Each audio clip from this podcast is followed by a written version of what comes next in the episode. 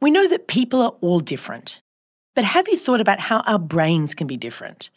And have you considered what that might mean for how we experience the world, how we are treated, and how we make change? Autistic people know what brain difference means. The way in which their brains have grown gives them different strengths and forms.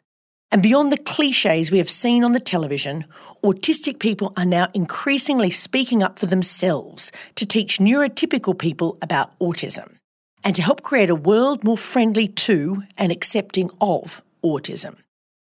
Today we speak to one of Britain's leading autistic advocates, Robyn Steward. She has spent her adult life teaching kids and adults about autism, finding neurotypical allies in the battle to create more space for brain difference. We talked to her about her story, about her diagnosis at age 12 and the journey since. We explore what advocacy means and how the advocacy movement has grown.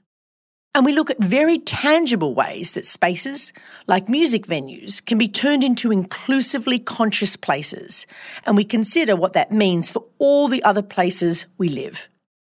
This is very special for me. My nine year old son is autistic, and he told me he would like me to mention that today. It matters for him, for me, and I hope for all of us. So, let's go. I'm Amanda Tattersall. Welcome to Changemaker Chats, conversations with people changing the world. We are supported by the Sydney Policy Lab at the University of Sydney. They break down barriers between researchers, policymakers, and community campaigners so we can build change together. Check them out at sydney.edu.au backslash policy dash lab. And you can sign up to our email list at changemakerspodcast.org.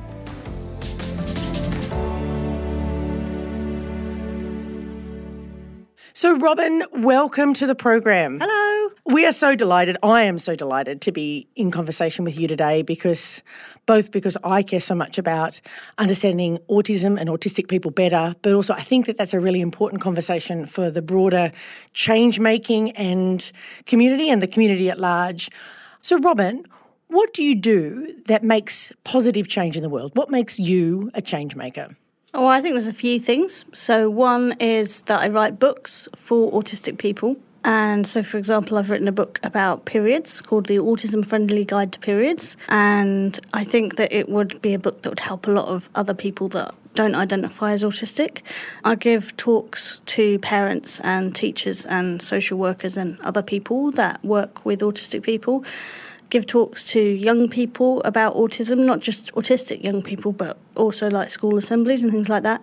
And I run what I describe as an inclusive conscious series of gigs or music nights um, called Robyn's Rocket. Uh, which is not just focused about disability, but making spaces inclusive for everybody.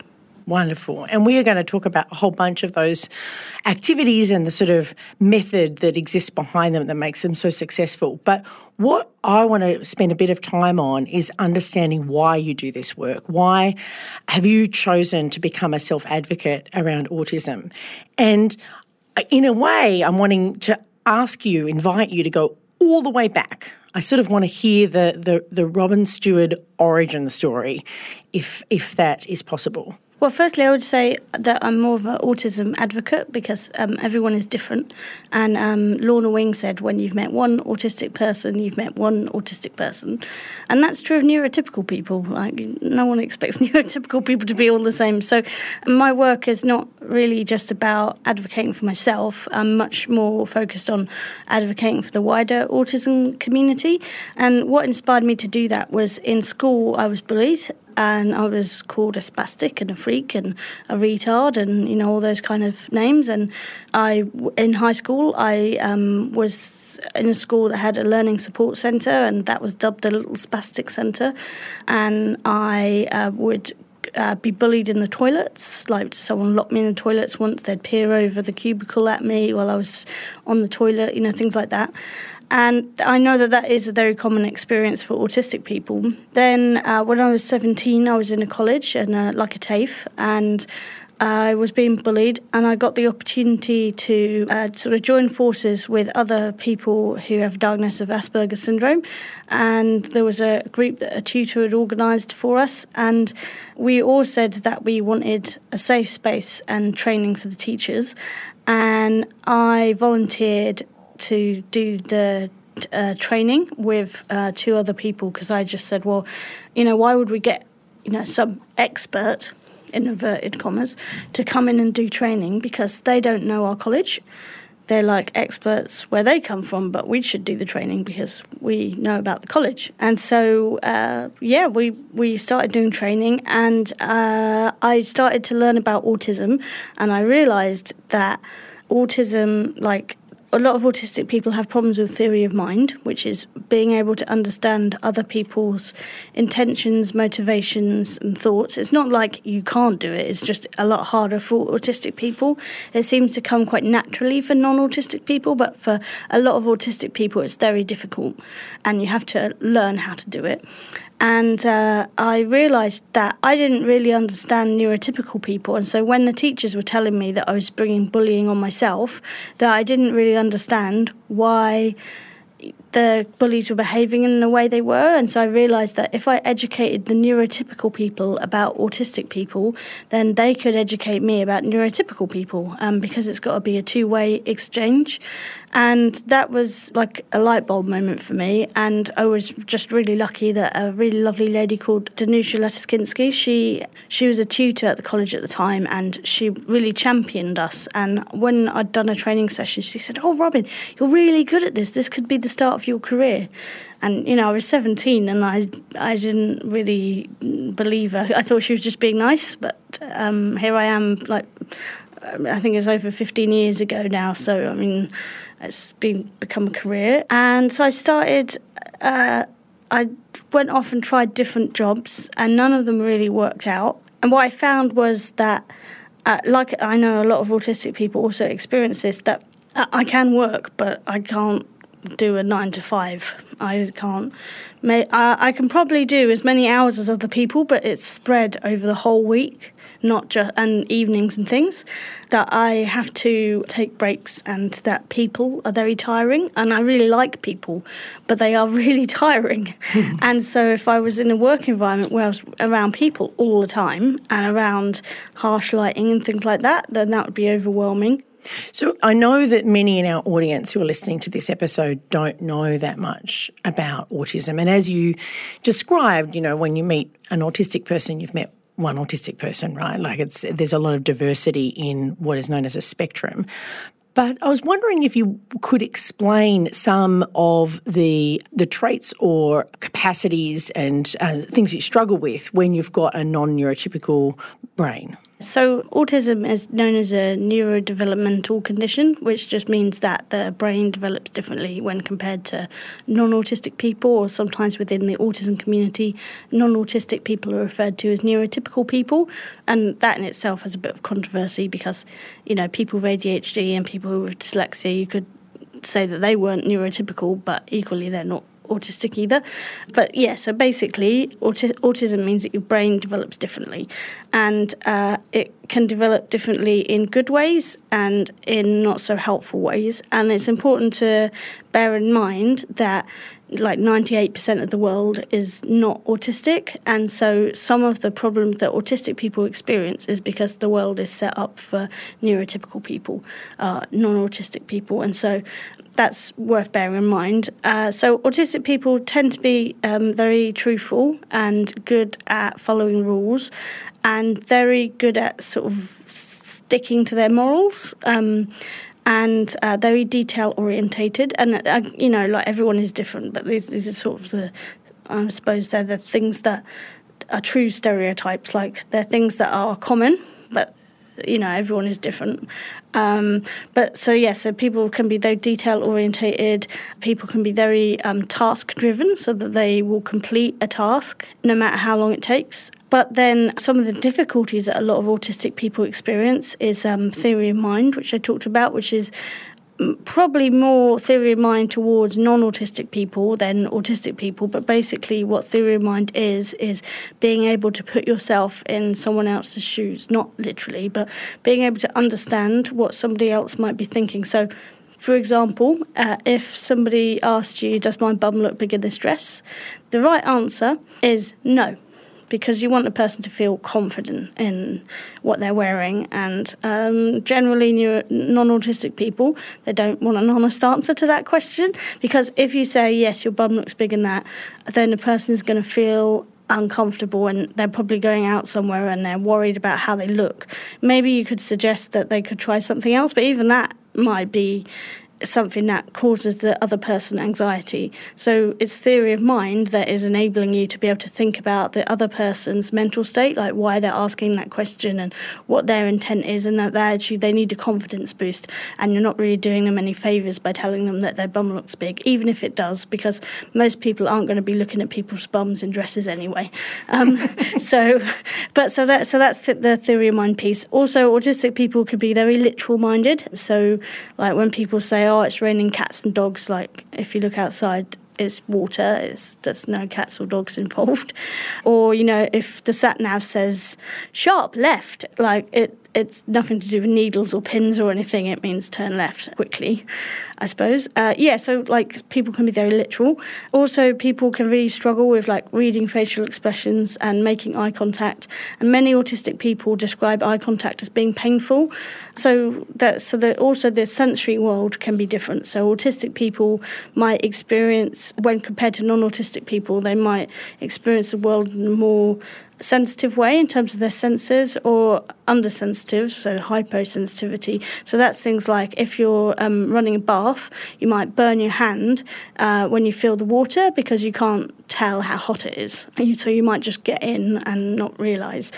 And whereas hypersensitivity is like um, like like when I the room that we're in now, the lights are quite dim, and for me this is really great because bright lights uh, are uh, it's a lot of information for my brain to process, and then my brain has to think about that, and it doesn't let me concentrate on what I'm supposed to be concentrating on. And also, there's a nice purple light. I quite like the purple. um, it's very soft lighting. I like that. So uh, yeah, so sensory issues can be quite a big deal. But also, um, just under yeah, well, the theory of mind piece uh, that that you can't understate that because it means that you struggle to really understand the world around you and make sense of it, um, and particularly the world involving people. And non autistic people can, their behaviour can seem like a bit weird. But then, you know, non autistic people see sometimes they think autistic people's behaviour is a bit weird. So it works both ways. Like, we're all just as weird as each other, I think. But um, I think that, uh, and I mean like humans, not just autistic people, like all humans, you know, if you think about it, some of the stuff that humans do is a bit weird.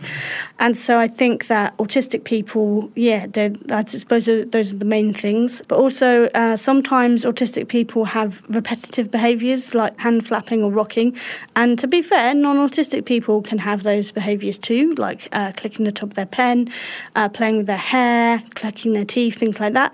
But maybe for autistic people, people notice more, maybe because there's so many other things that people notice are different about autistic people, or maybe it's that the behaviour is a bit more pronounced. In the autism community, that behaviour is called stimming, S T I M M I N G, and stimming um, is uh, basically a repetitive movement. And I did some research into why people stim, and f- for the majority of people, it's a coping mechanism, and it's actually really important for them to manage different situations. And obviously, the reasons people stim uh, varies person to person, but like in my survey of 100 people, 72% of people had been told not to do it.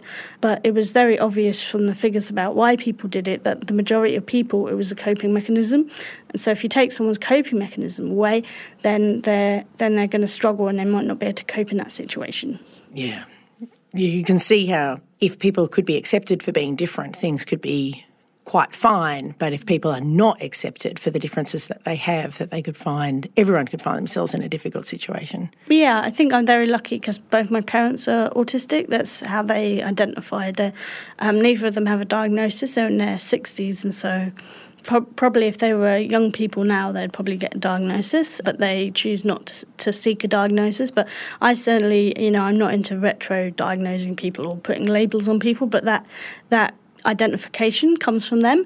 And I think I was so I think I was lucky because I had their experience and mm. knowledge. But I think if you're autistic and your parents are not autistic, I think that for parents it can be really difficult because your brain thinks differently to your child's, and so trying to learn a new neurotype, like because when you when your child gets diagnosed, you might not even know there's different neurotypes. So then yeah. to have to learn all of that stuff, I think that's really difficult. And I think a lot of parents they don't get credit where credit is due because actually it's really hard. Like I find it hard to understand neurotypical people, so I'm sure neurotypical people find it hard to understand autistic people. And um, actually, there's some parents that they do really amazing things, and but then you know, like on social media, sometimes autistic people are not very kind to them because they say, oh, you know, you're using the wrong kind of language. Like you should use identity first, which means saying that your child is autistic, versus versus person first, which is saying your child has autism.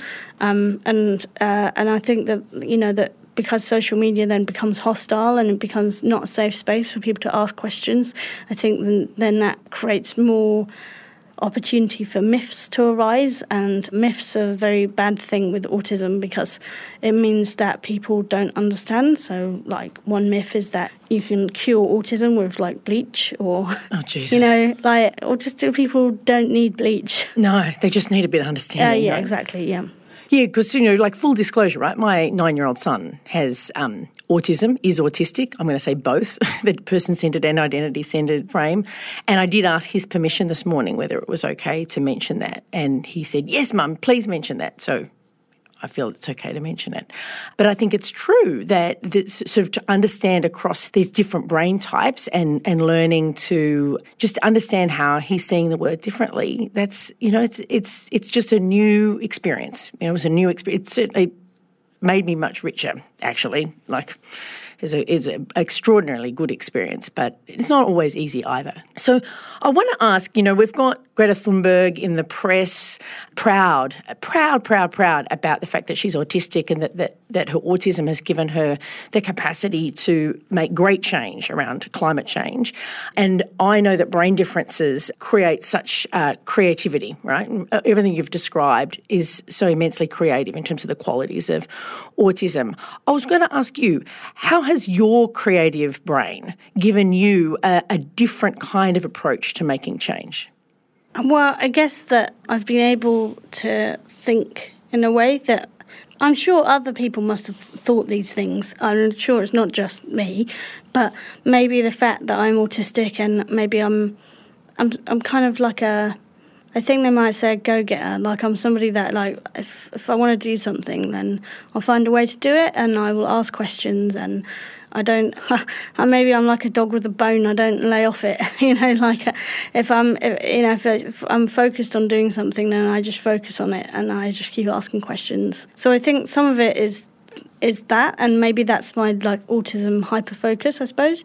But I think also maybe that uh, I see the world in maybe a very literal way and maybe neurotypical people see the or non-autistic people they see the bigger picture more easily. So like for me it seemed really obvious to ask autistic people about stimming.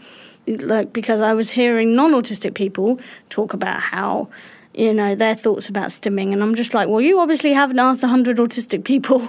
So I'll ask 100 autistic people. And then if you want to disagree with me, then you can go ask your own 100 autistic people. Like, that's fine. Like, I saw it as a sort of, as a friendly challenge, like, not in a, I didn't want to cause arguments with people, but I wanted them to think differently and also to listen to autistic people's voices. Like, my surveys are always I always aim at 100 people because 100 people within scientific research is a lot of people. And uh, it's you know in the world of autism is not really a lot of people but it is quite a lot of people you know for for non-autistic people they they believe that to be statistically significant I think. So I think that I think there's that but I think that maybe because I'm part of the community that I I could see that sometimes the autism and the intellectual slash learning disability communities that they're sort of like silos in that and they're not meaning to be but so like one of the reasons I started Robyn's Rocket was because I could see that uh, there were bands who were just playing within the intellectual disability or learning disability uh, or autism uh, music scenes and that meant that they weren't playing to mainstream audiences because most of the people that came to those gigs were autistic or had an intellectual learning disability. And so to me, it seemed like, well, I know that for bands to survive in the UK, that they have to sell merchandise. So you need fans, and you need the fans to tell their friends about you and you know, for it to build that way. And the only way of doing that is to be playing in front of as many people as possible. So if you're only playing to learning disability, intellectual disability, autism gigs, that's a small number of gigs compared with the number of gigs that happen, you know, that are just like for everybody. And so I just thought, well, I could just put mainstream bands and autistic slash intellectual slash learning disability membered bands into, you know, onto the same bill and uh, just be um, mindful about inclusion for them, but also actually, you know, as a woman uh, with within um, my field is experimental music, and there are women in that field, but there's also loads of men, and so you're often, you know, outnumbered by men, and that's like not a problem for me. But I can see that, might make other people feel uncomfortable, and also the gender spectrum is much wider than just male and female. There's a lot of different gender identities. Well, what if you fall into one of those gender identities, or not fall, but you know, what if you identify as you know, other than male and female. Like, what if you identify as non-binary or genderqueer or gender fluid? And like, you know, if you think about like toilets and things like that, then that's not particularly accessible. And the same as, um, you know, what if you speak English as a second language or you're slightly harder hearing, and you might struggle to follow what's going on because it's all spoken. Generally, at gigs, when people are speaking, they don't know how to speak into a microphone properly, so there, so there's not necessarily very audible anyway. And like they put the microphone too close or too far away or, you know, whatever. And so uh, maybe it would be better if you could identify what was happening with shapes and colours because you could think about that in any language. They're pretty universal. Like, I mean, everyone has seen a triangle and a square and a circle.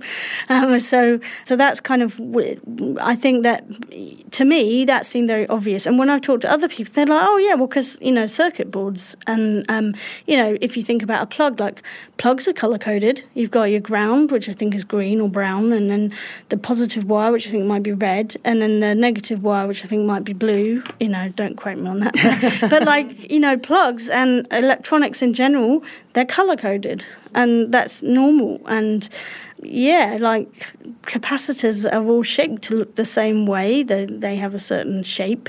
You don't really get capacitors that are square. They're all kind of ovals, like sort of flattened oval. You know, so th- within the wider world, there are color coding and shape coding. It's not like I invented it or anything. Um, and or like zones of regulation, for example. Yeah. So what I and you know what I think is like what you're saying here about what you've done with Robyn's Rocket is something that is even more radical than just an intervention into the music scene. Like, because what I'm hearing is it's like an approach to questions of identity or particularism and bringing to that space an emphasis on the universal as well, that that we are all different, and some of us, some for some of us, those differences have caused real challenges in our lives. Um, but also, there are there are universal languages that can connect each other. They don't reduce who we are; they allow us to express our differences as powerfully as possible. How have you seen? I mean, I guess how how is is that broader sense of the importance of the specific but also the mainstream um, identity, but also the universal, been important in the change making that you've done? Well, what I'd say was that Robyn's Rocket is like a vehicle, and it literally is. It's a rocket, yeah, right? it's a rocket, exactly. and then I'd say the universe is in is inclusive conscious, and that universe, that universe, like you could have anything within that. You could have an inclusive conscious supermarket.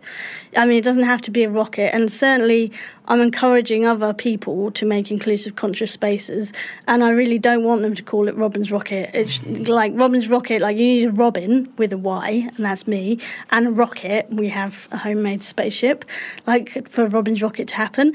But the principles of inclusive consciousness could be applied to absolutely anything, and it's just about including people.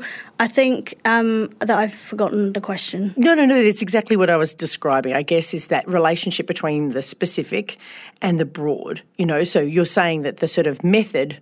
I guess the the way in which you work to do that is with this philosophy or practice of inclusive consciousness. This yeah, universe. exactly. Yeah, because because I was like like uh, this is a bit controversial, but uh, like I don't actually particularly want to go to autism friendly gigs or relaxed performances because I like the bright lights and I like the loud music. For me, that sensory, almost sensory overload is part of going to a gig.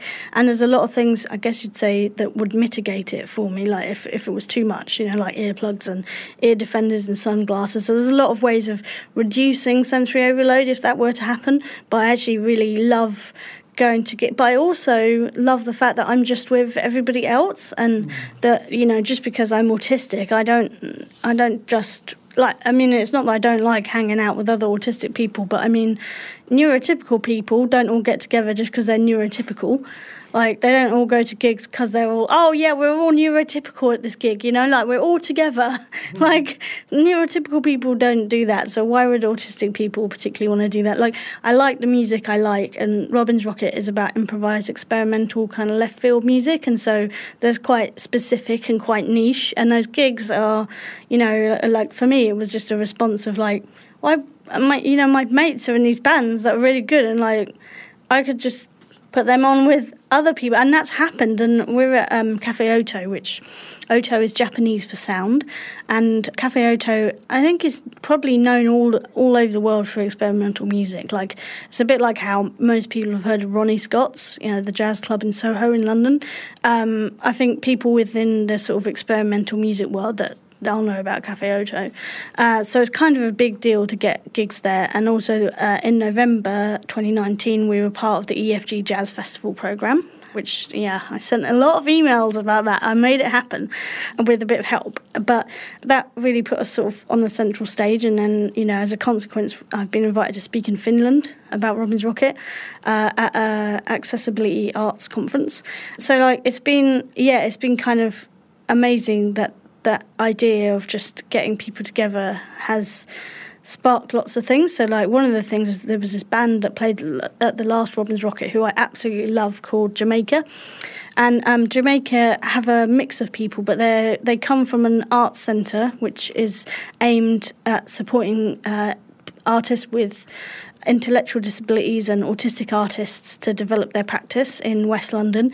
And but you know, to me, I mean, I know them because because we're part of the same music scene. That's how I heard of them. But I mean, for me, like, I just couldn't believe that they weren't getting regular gigs, like, to the wider world. That seemed silly to me because they're so great. So I invited them to play, and then Cafe Oto has booked them for June next year.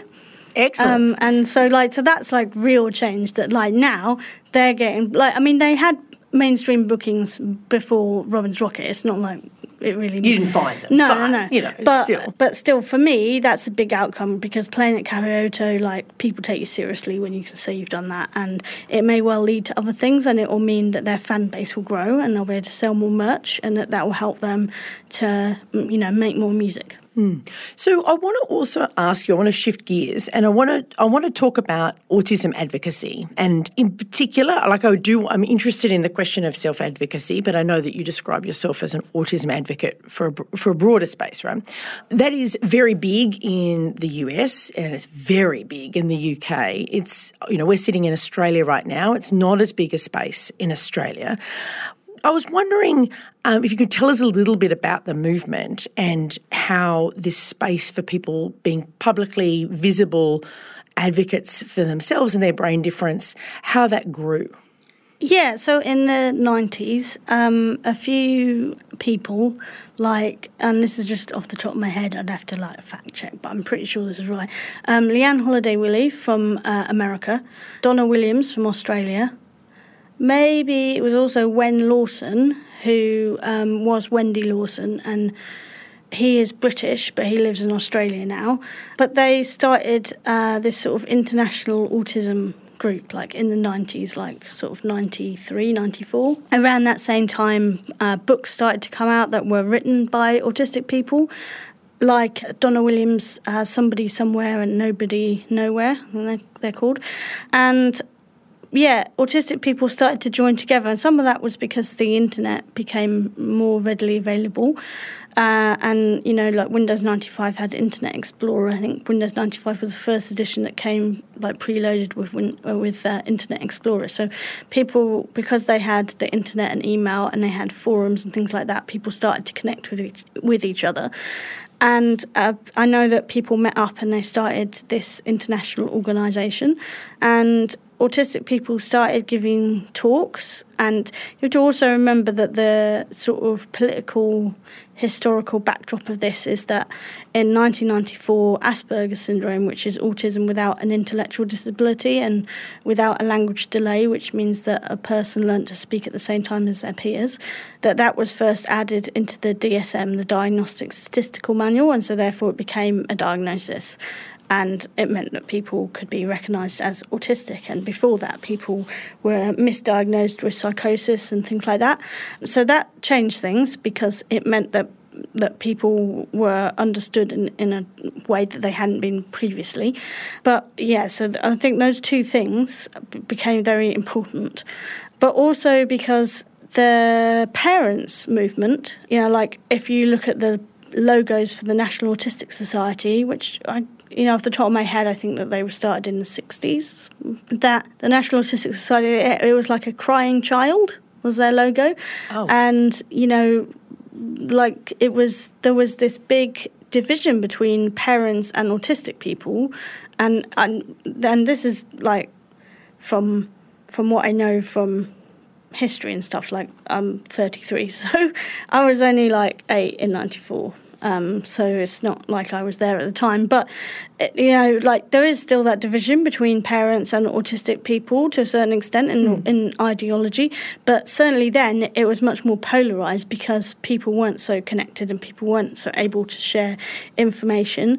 And I think people like Wen and Liane and Donna, that they wanted autistic people's voices to be heard because parents were looking at the world through non-autistic eyes and so they maybe they didn't always understand their children so like whilst now we think it's awful that there was a logo with a crying child. Like to them, the way they saw it was that their child was like, I mean, maybe their children were experiencing sensory overload, which could make you cry, and so they, but they didn't know what sensory overload was, or you know, I mean, again, I wasn't there in the 1960s, so I, you know, I don't know for sure, but that that is my interpretation.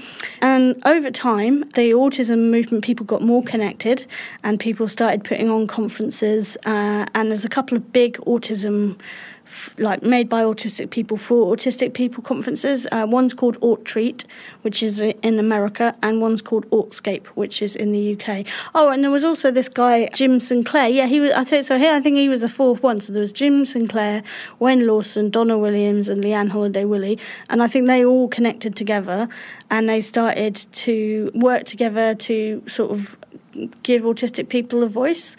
And then over the last sort of 20 or 30 years, people have, you know, continued that and it's become easier for autistic people to be listened to.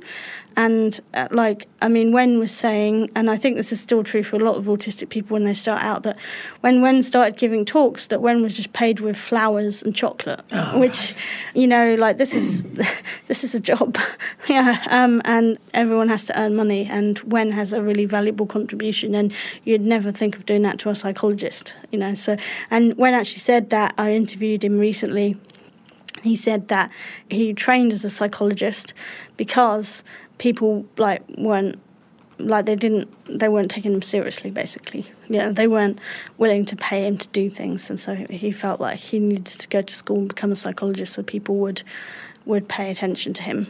And to what extent do you think that those movements are the reason why things have changed so much for kids and adults today I think that's probably that the the whole autism self advocacy movement is key. I think without it, I don't think things would have changed because I think there's some things that like I will never know what it's like to be non-autistic, and so I think that non-autistic people, you know, they're never they're not going to wake up tomorrow and be autistic. So I think like that autistic people can explain things and understand things in a different way to non-autistic people, and I think that that can really help, and I think it has helped. Yeah. So yeah, so I don't think.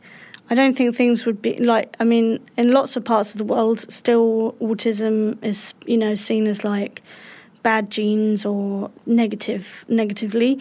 But I, I think that we've moved forward. And a really good book that talks about autism history, not specifically just self advocacy, but it does mention it, is Neurotribes, which is written by this guy called Steve Silberman. And I think that's really good.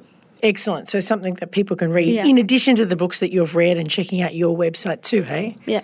So my final question is, you know, you've done a lot of change making in this space. You know, you've you've pushed forward a lot of change. What have you learnt through that process about what it takes to make change? What is there? A, is there a key lesson that comes to mind? I think for me, the probably the key lesson for making change is that you have to learn to communicate with other people what change you want to make and why. It's like when I talk about inclusive conscious spaces, like when you explain what that means, like people get it and they think, oh, that's a good idea and I'm sure other people must have thought of these things. But I think the other thing is is that it it takes a lot to to like part of making changes to stand up and shout a lot. I mean, not at people, but you know, to like you have to believe in yourself, and then you have to you have to be able to speak up and you know not like I can't remember what situation I was in, but I was using photo journeys, which is just when you take photos of a journey and then you use them to remind yourself of how to get somewhere.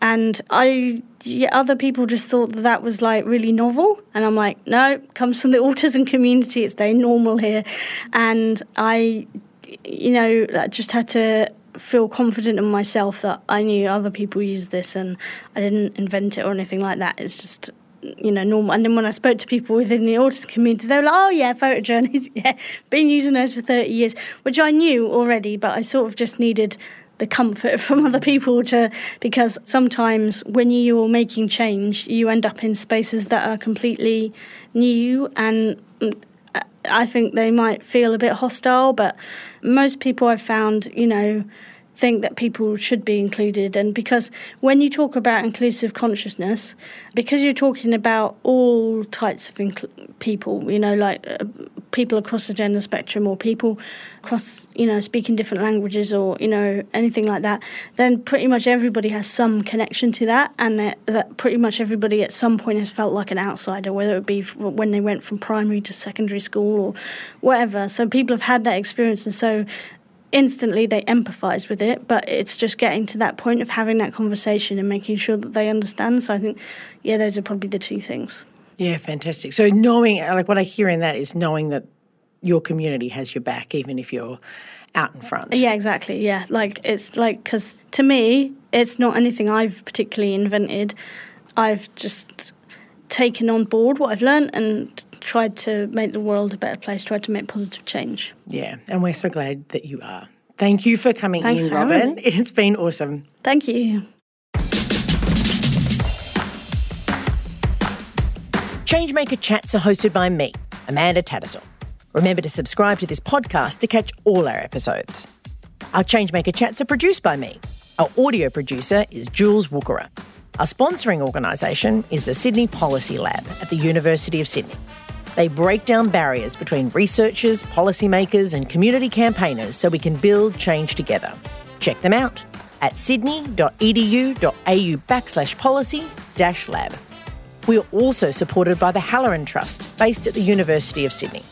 Like us on Facebook at Changemakers Podcast and check out changemakerspodcast.org for transcripts and updates on all our stories.